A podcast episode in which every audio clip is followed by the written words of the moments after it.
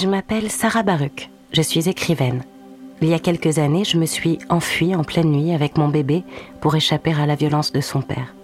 Passé le choc, de nombreuses questions me sont venues. Est-ce que je fais désormais partie des statistiques? Qu'est-ce que c'est au fond la violence dans un couple? C'est au premier coup qu'on porte? Ou c'est avant? Que va devenir notre fille au milieu de ce carnage? Qu'est-ce que je vais leur dire au travail? Pourquoi je suis pas partie avant? Il fallait que je trouve des réponses. Alors j'ai enquêté pendant trois ans. J'ai rencontré des centaines de familles de victimes. J'en ai fait un livre, 125 et des milliers. Et en découvrant toutes ces histoires derrière les statistiques macabres, j'ai compris qu'en matière de violences faites aux femmes, les idées reçues sont souvent le premier combat à mener. Bonjour, je suis Julie Mamoumani et je vous souhaite la bienvenue dans Rester vivante, le podcast qui combat les idées reçues sur les violences conjugales. Inspiré par le livre de Sarah Baruch, 125 et des milliers. Cinq épisodes pour analyser, expliquer et surtout aider concrètement les femmes qui nous écoutent et les femmes autour de vous. Ici, nous aurons des conversations aguerries avec des experts, des témoignages forts avec des familles de victimes, mais aussi et surtout des solutions concrètes. Lutter contre le fléau des violences conjugales commence aussi par combattre les idées reçues. Et c'est ce que nous allons tenter de faire ici et aujourd'hui. Idée reçue numéro 4. Victime un jour, victime toujours. Quand je raconte mon histoire avec le sourire, je sens qu'en face de moi, on doute. Comme si lorsqu'on a été victime, il fallait continuer d'emporter le costume pour être légitime. Il ne peut plus être ce bourreau. Je ne peux plus être cette victime aujourd'hui. On n'est jamais victime toute seule. On n'est pas victime, on est sa victime. Ça maintient le lien victime-bourreau. Et moi, je veux être libérée. Parce que j'ai choisi la vie. Hésitante, incertaine, mais j'ai fait ce choix. Victime ne peut donc pas être qui je suis. Ça ne peut pas me définir. Je l'ai été sur une période précise, avec un début et une fin, et cette fin, j'y ai droit. Pour que ce passage de ma vie puisse un jour donner une saveur plus subtile à mes futures joies, j'ai le droit d'avoir terriblement souffert et aussi de ne plus souffrir. Est-on condamné à être une victime toute sa vie J'ai décidé que non. Et je ne suis pas la seule. Sortir d'une situation de violence dans ce couple demande une force inouïe. Ce combat, cette lutte acharnée, offre aussi le droit de ne plus être victime. Quand on me dit que je suis une victime, je réponds désormais non, je l'ai été.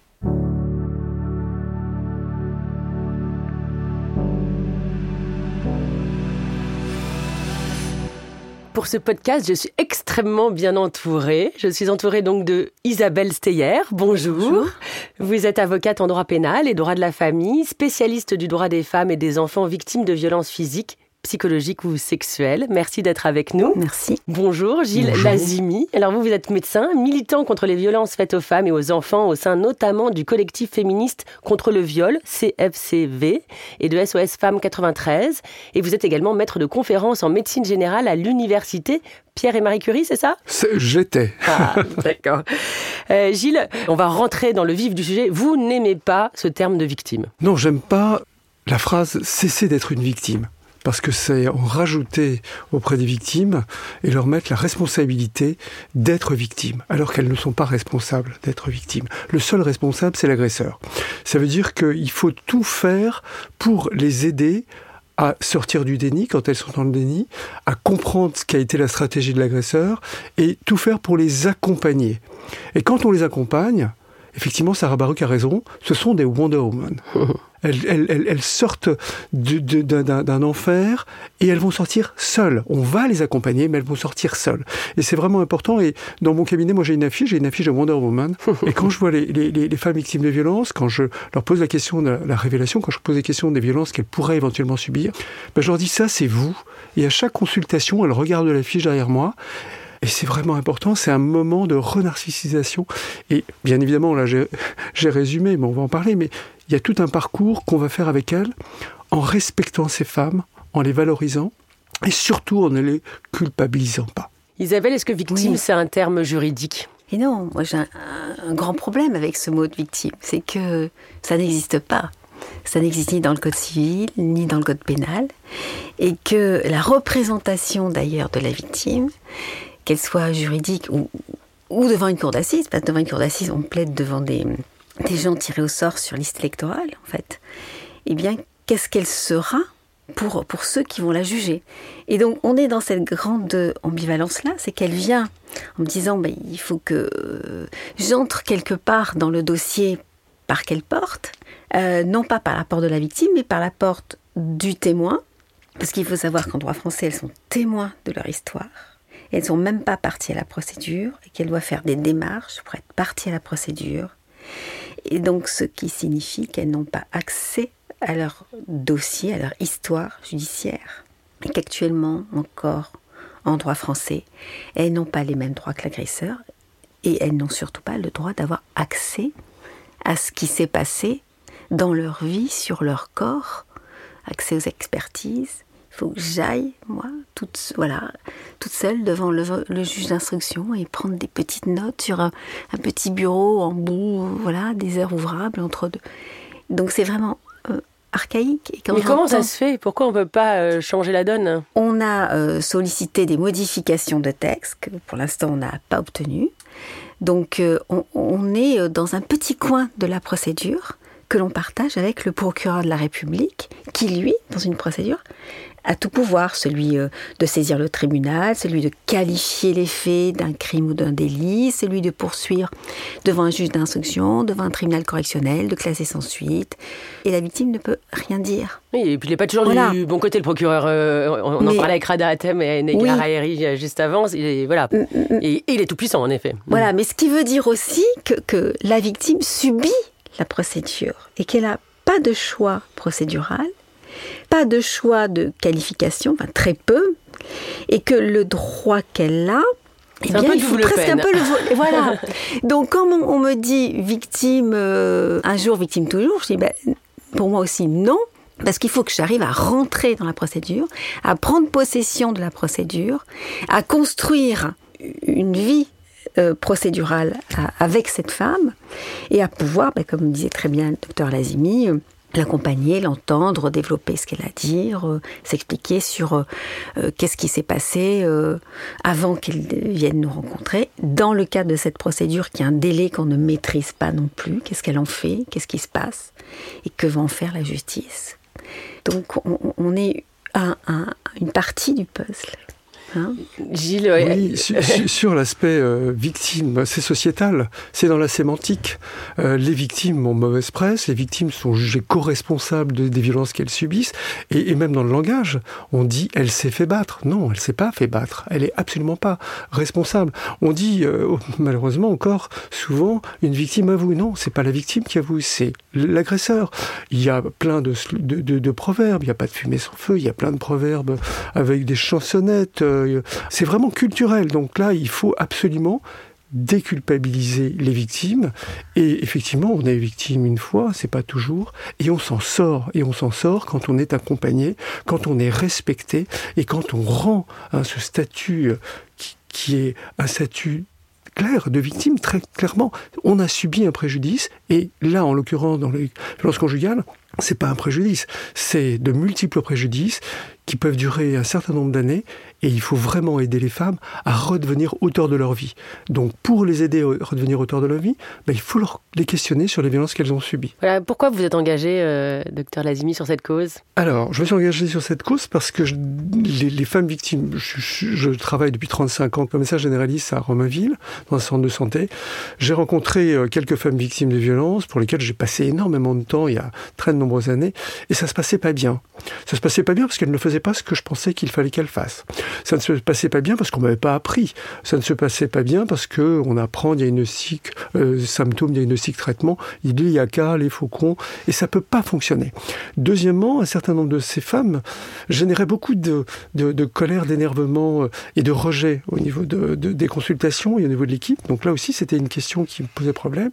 Et puis petit à petit, je me suis rendu compte qu'un certain nombre de femmes que je suivais présentaient de multiples tableaux cliniques. Alors ça pouvait aller de la dépression à la colopathie mais toute la médecine générale pouvait s'y retrouver. C'était des tableaux écrans et je n'arrivais pas à les soulager, à les traiter parce que je ne leur avais pas posé la question des violences.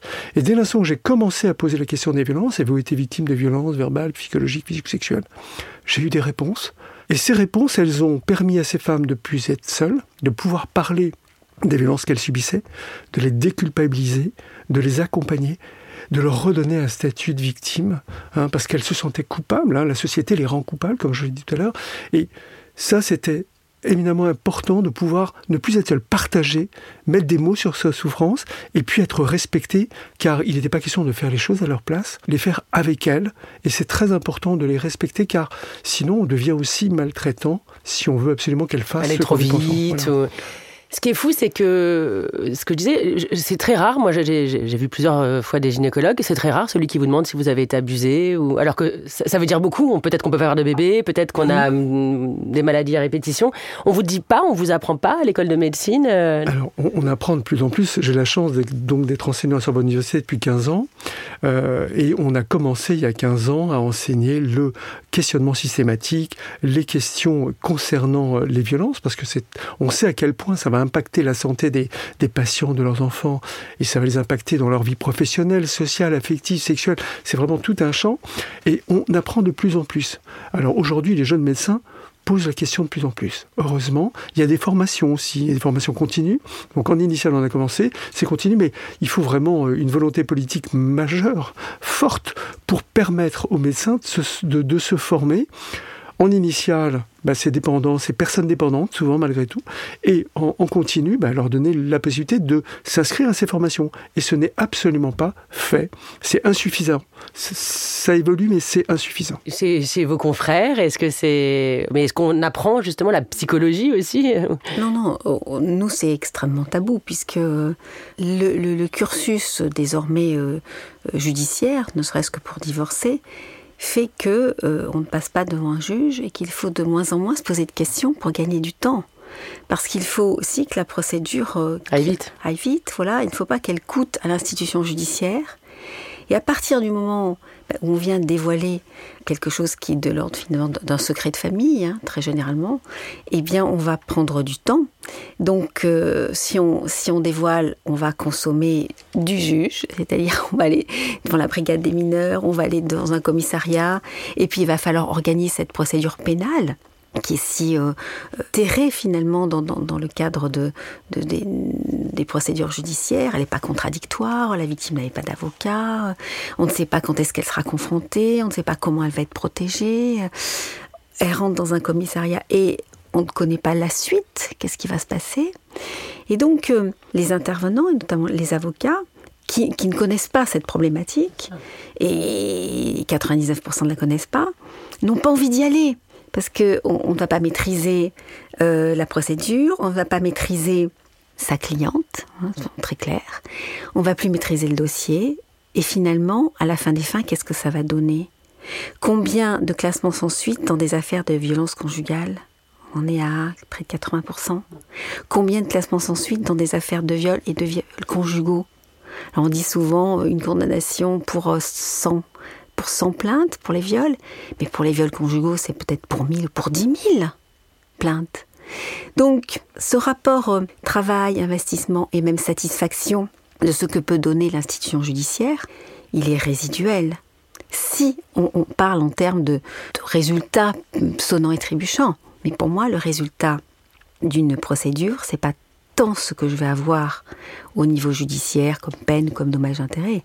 Mais c'est, c'est dans ce parcours-là. Réparer la personne. Voilà, de ce qui va être dit, nommé, et, et, qui va sortir justement de ce huis clos. On sait qu'en fait, c'est une des, des choses qui répare, c'est de porter plainte, C'est ça. Enfin, je sais pas. Moi, j'ai toujours entendu ça. Pour mes amis, bah. c'est ce que je, je, je, je conseille. En tous les cas, la priorité, c'est de nommer. Alors que ce soit à l'affaire d'une plainte, que ce soit chez un médecin, que ce soit chez un psy, il faut nommer. Et à partir de là, la parole, elle va avoir un circuit.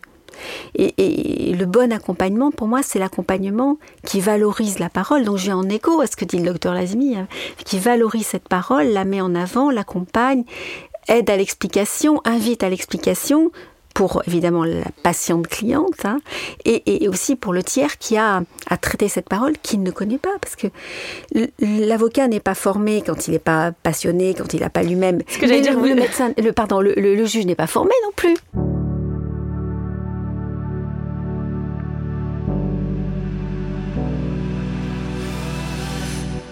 Est-ce qu'on peut dire que vous êtes une avocate militante Bien sûr, vous pouvez le dire, bien sûr. Pourquoi vous avez choisi, vous, de défendre euh, ces personnes-là? Alors, moi, c'est parce que j'avais une grand-mère qui euh, était une ancienne infirmière, qui a épousé mon grand-père, qui avait un grand magasin de prêt-à-porter masculin, et qu'en l'épousant, elle a euh, modifié un grand magasin de dessous féminin et, donc, elle a travaillé avec son mari.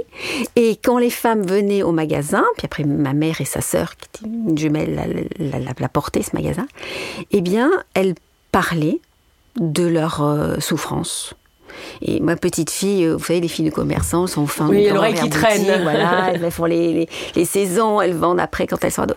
Et puis j'entendais cet univers de femmes, c'était dans le sud, donc elles parlent beaucoup plus, elles se connaissent, on vient de province.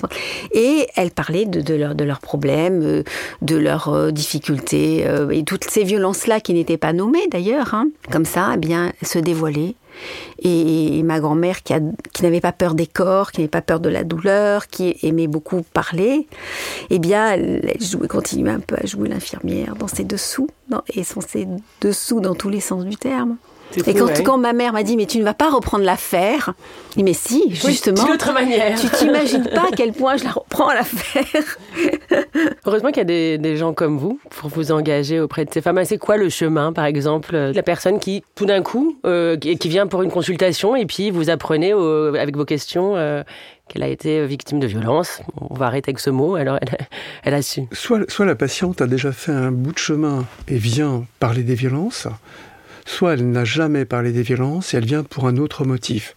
Et ça, c'est vraiment ce qui m'anime depuis 20 euh, ans, c'est convaincre tous mes confrères que c'est facile, que c'est euh, fructueux, que ça rapporte beaucoup et que ça aide les patientes et que ça bouleverse la relation thérapeutique. Ça change la relation avec les patients et vraiment on les aide euh, efficacement. Donc pour une patiente, quand je vais l'interroger, si c'est la première fois que je la vois, je vais lui poser cette question avec toutes les autres questions, les antécédents euh, chirurgicaux, médicaux, allergies. Avez-vous été victime de violences verbales, psychologiques, physiques, sexuelles? Bien évidemment, on est seul dans le cabinet, on est en confiance, c'est confidentiel, rien ne sortira de là. Et 90% de mes patientes répondent. Celles qui ne répondent pas pourront répondre plus tard.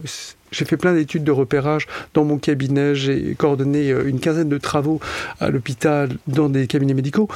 On voit que c'est facile à poser comme question si le médecin est formé et s'il se sent à l'aise. Et s'il se sent à l'aise, la patiente se sent à l'aise. Et puis on peut dire à la patiente, bah, effectivement, je pose cette question parce que ça provoque des troubles. Et dès l'instant où elle va me révéler, ce qu'elle a vécu, bah, c'est très important. Je vais d'abord la remercier de sa confiance. Je vais euh, valoriser ce qu'elle me dit. Je vais lui dire à quel point c'est important qu'elle puisse en parler. Euh, et on va ensemble, si elle veut, parce que on peut avoir été victime de violences et ne pas en souffrir. On peut avoir été victime de violences il y a de très nombreuses années et ne pas avoir envie d'en parler. En tous les cas, ma question, va m'éclairer et peut l'éclairer, et si un jour elle a envie d'en parler, on pourra en reparler.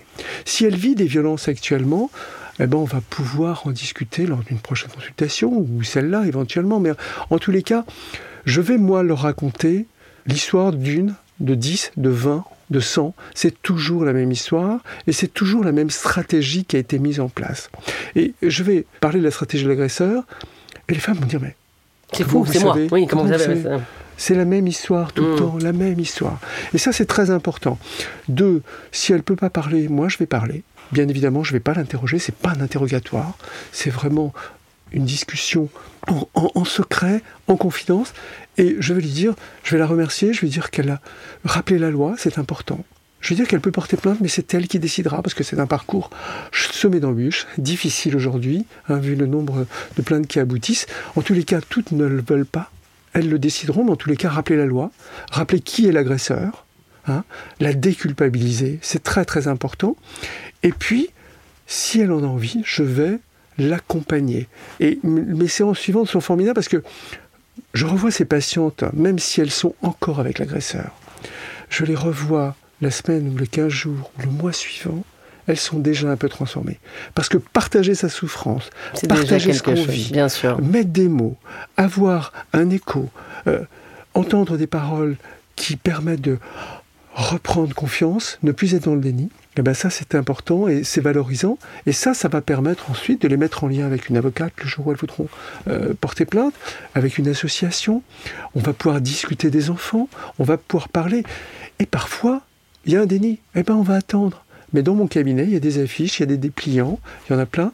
Et, ça, ça permet de savoir qu'ici, on peut parler de ça et on peut parler en confiance. Mais c'est des supports, en fait, euh, de discussion. Tout à fait. Hmm.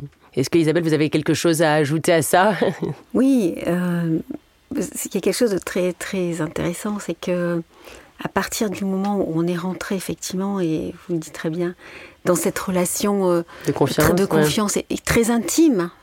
D'abord rien que ça, je trouve que ça va la changer parce qu'elle sait où venir, elle sait où aller, elle sait et que ça fait longtemps qu'elle n'avait pas eu une relation de confiance aussi. Peut-être. Et, euh, et on la voit changer physiquement.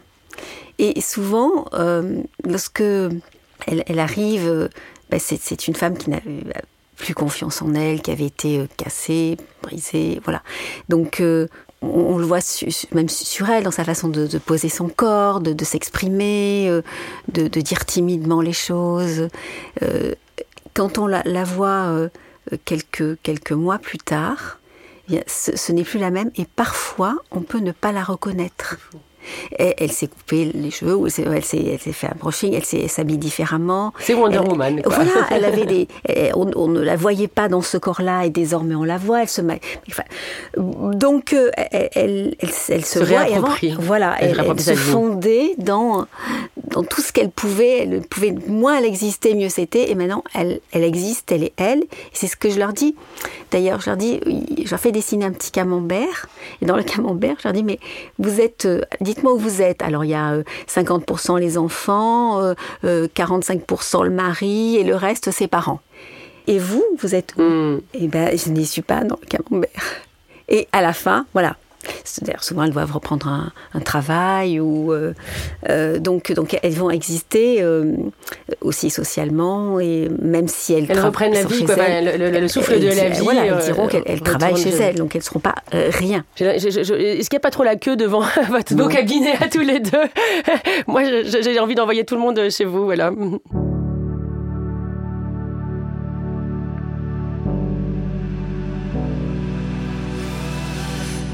Ce que j'aimerais dire, c'est qu'il ne faut pas qu'on en rajoute aux dames.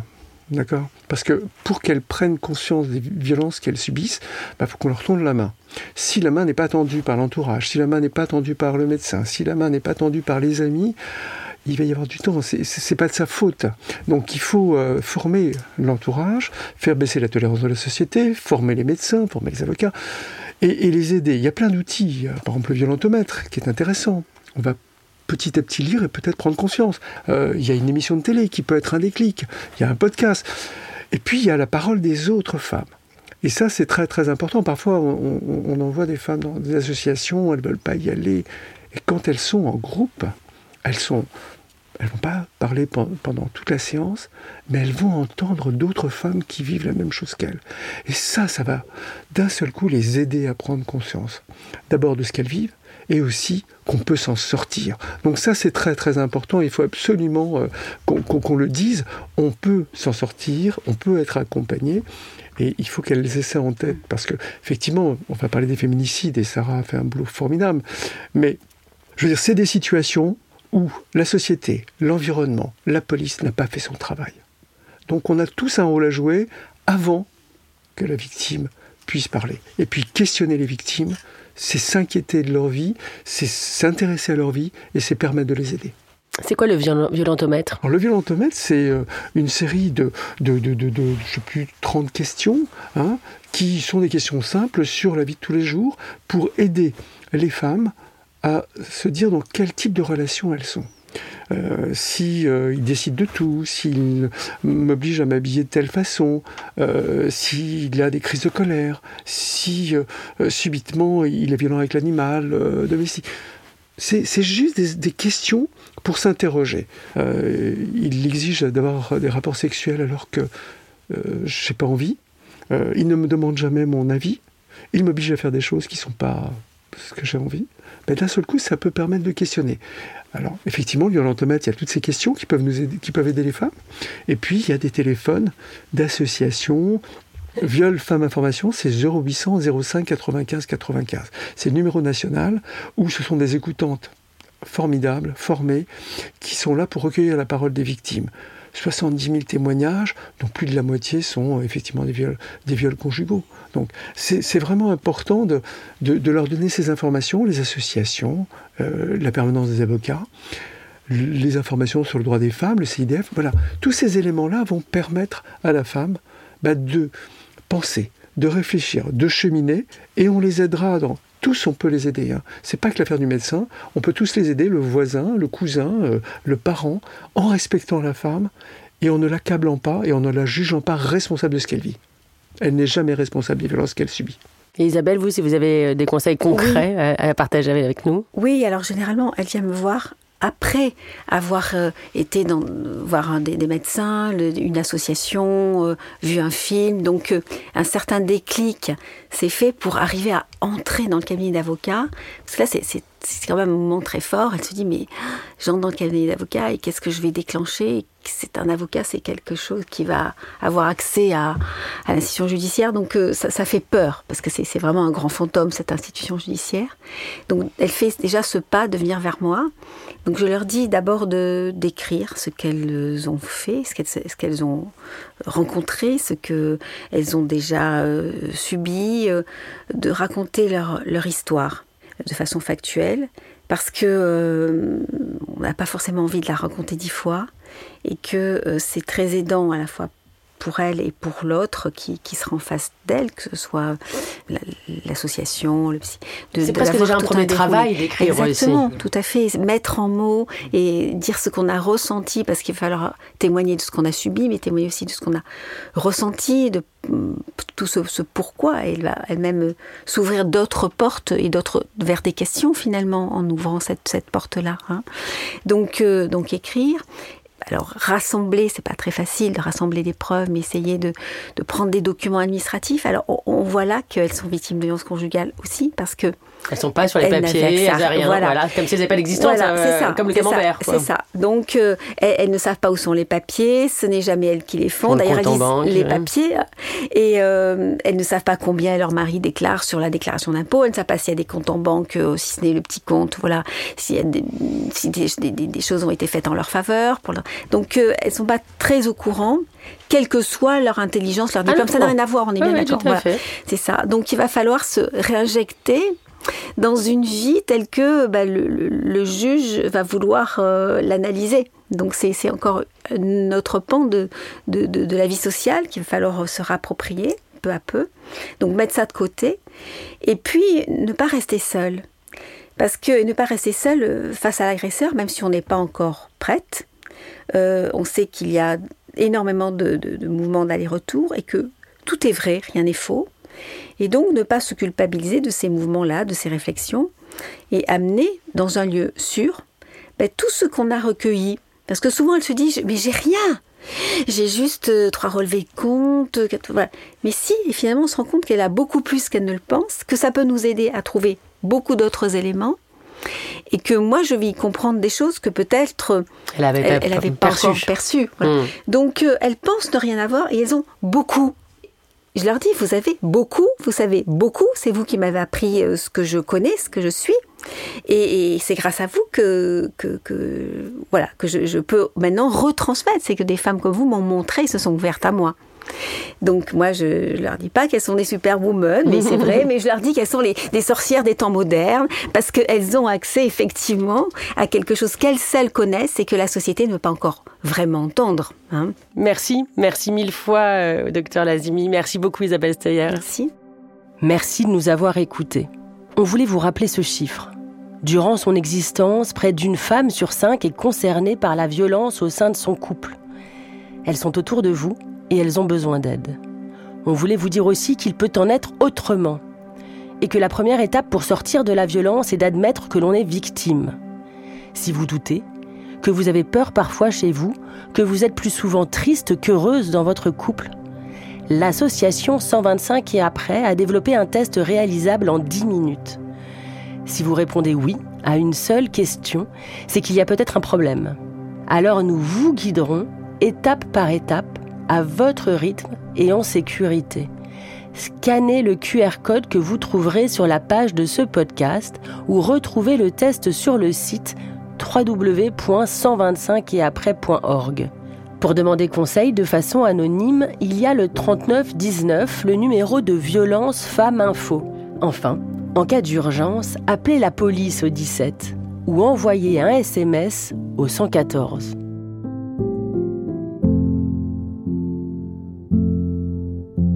Elle se tait, elle se cache, elle a peur du regard. Dans ce foyer où l'amour est devenu cauchemar, elle tient pour lui ce petit qui n'a rien demandé, qui se construit comme il peut sur du marbre brisé. Restez vivante, alors restez vivante.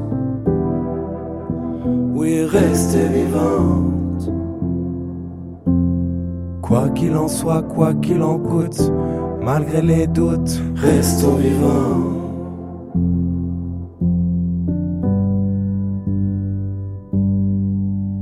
Des blessures invisibles, beaucoup de larmes versées, les violences conjugales, triste réalité.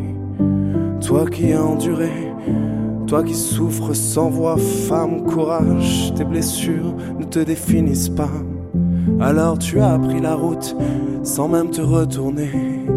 Plus de temps pour le doute, il faut se protéger. Trouver un endroit, une bulle, un abri de fortune. Pour ne pas y rester, on verra pour les plumes. Restez vivante. Alors restez vivante. Oui, restez vivante. Quoi qu'il en soit, quoi qu'il en coûte, malgré les doutes, restons vivants.